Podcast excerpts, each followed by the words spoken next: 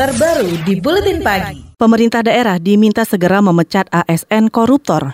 Hal ini sesuai keputusan Mahkamah Konstitusi atau MK yang menolak uji materi Undang-Undang Aparatur Sipil Negara.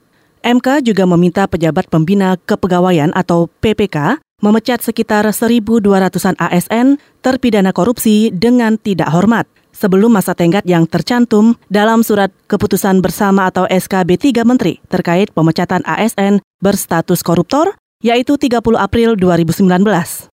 Peneliti Pusat Kajian Anti Korupsi atau PUKAT UGM Yogyakarta, Yuris Reza Setiawan mengatakan, Kemendagri mesti segera mendorong PPK memecat dengan tidak hormat ASN terpidana korupsi yang keputusan pengadilannya telah inkrah. Masing-masing yang bertanggung jawab, baik itu kepala daerah, menteri maupun kemudian kepala lembaga atau mungkin pejabat pembina kepegawaian yang berwenang seharusnya sudah secara sadar untuk kemudian melakukan pemecatan segera memproses pemecatan tersebut. Saya pikir harus diumumkan sehingga publik bisa ikut mendorong e, misalnya di pemerintah daerah di suatu wilayah begitu. Artinya publik di situ tahu bahwa pemerintah daerah belum belum bergerak cepat untuk memecat koruptor sehingga bisa dibantu oleh publik untuk mendorong itu. Gitu. Itu tadi peneliti Pukat UGM Yogyakarta, Yuris Reza Setiawan. Pukat UGM juga menyarankan agar pemerintah mengumumkan nama kementerian atau pemerintah daerah yang tidak patuh melakukan kewajibannya setelah 30 April, sehingga masyarakat bisa mengetahui secara langsung dan turut mendesak agar pemecatan itu segera dilakukan. Saudara, MK memutuskan menolak putusan pemohon dari kalangan PNS yang menggugat Undang-Undang Nomor 5 Tahun 2014 tentang aparatur sipil negara atau ASN. Pemohon merasa ada frasa yang bersifat ambigu dalam undang-undang itu. Namun gugatan itu ditolak. Hakim menyatakan MK tidak menemukan adanya makna ambigu sehingga menimbulkan keraguan, kekaburan, ketidakjelasan, kerancuan atau bermakna ganda sebagaimana didalilkan pemohon.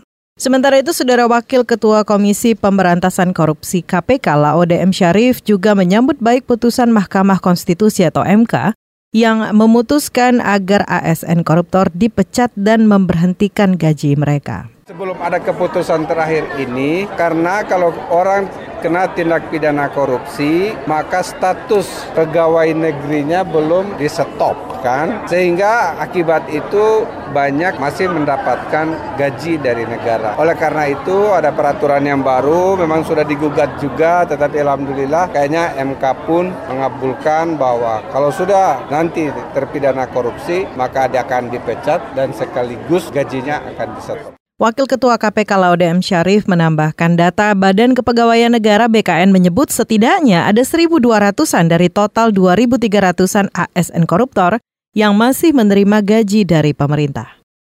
Tidak hanya KPK, pemerintah Provinsi Kalimantan Barat juga menyatakan siap menindaklanjuti instruksi pemecatan terhadap ASN koruptor yang telah memiliki keputusan pengadilan tetap. Meski menyerahkan kepada PPK di masing-masing kabupaten kota, Pelaksana tugas Sekretaris Daerah Kalimantan Barat, Syarif Kamaruzaman mengatakan di tingkat pemerintah provinsi, laporan pemecatan telah ditindaklanjuti dengan mendata ASN yang terlibat korupsi dan keputusan pengadilannya mengikat.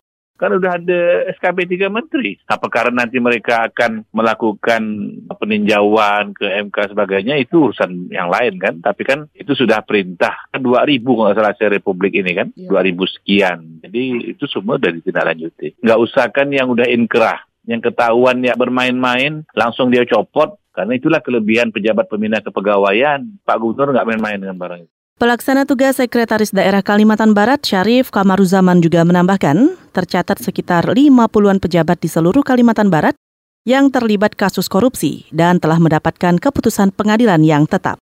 Namun hanya saja saudara Kementerian Dalam Negeri menyatakan tugas Kemendagri sebatas pembina dan pengawas penyelenggaraan pemerintah daerah. Juru bicara Kementerian Dalam Negeri Bahtiar menyatakan, Kemendagri hanya mengingatkan PPK untuk segera melaksanakan keputusan bersama tiga menteri tersebut. Mendagri sebagai pembina dan pengawas penyelenggaraan pemerintah daerah, sebenarnya ini kan sifatnya mengingatkan, eh kepala daerah, ini kan ada undang-undang bunyi seperti ini. Nah, kenapa nggak dilaksanakan kan gitu? Mestinya kan dilaksanakan. Kemudian sekaligus kita menjelaskan karena ada opini yang beredar di masyarakat seakan-akan misalnya putusan Mahkamah Konstitusi itu membatalkan SKB atau yang lain. Padahal sudah keputusan bersama Mendagri, Mempan dengan BKN itu kan bukan hukum baru sebenarnya itu. Juru bicara Kemendagri Bahtiar menyatakan peraturan dalam undang-undang bukanlah sesuatu yang dapat didiskusikan dan PPK seharusnya melaksanakan perintah undang-undang dan SKB 3 menteri tersebut. Selain itu, Badan Kepegawaian Nasional BKN memastikan akan ada sanksi untuk PPK yang tidak memecat aparatur sipil negara atau ASN yang sudah ingkrah kasus tipikor. Hanya saja, sanksi yang diberikan tidak bisa digeneralisasi, melainkan sesuai dengan keadaan per kasus.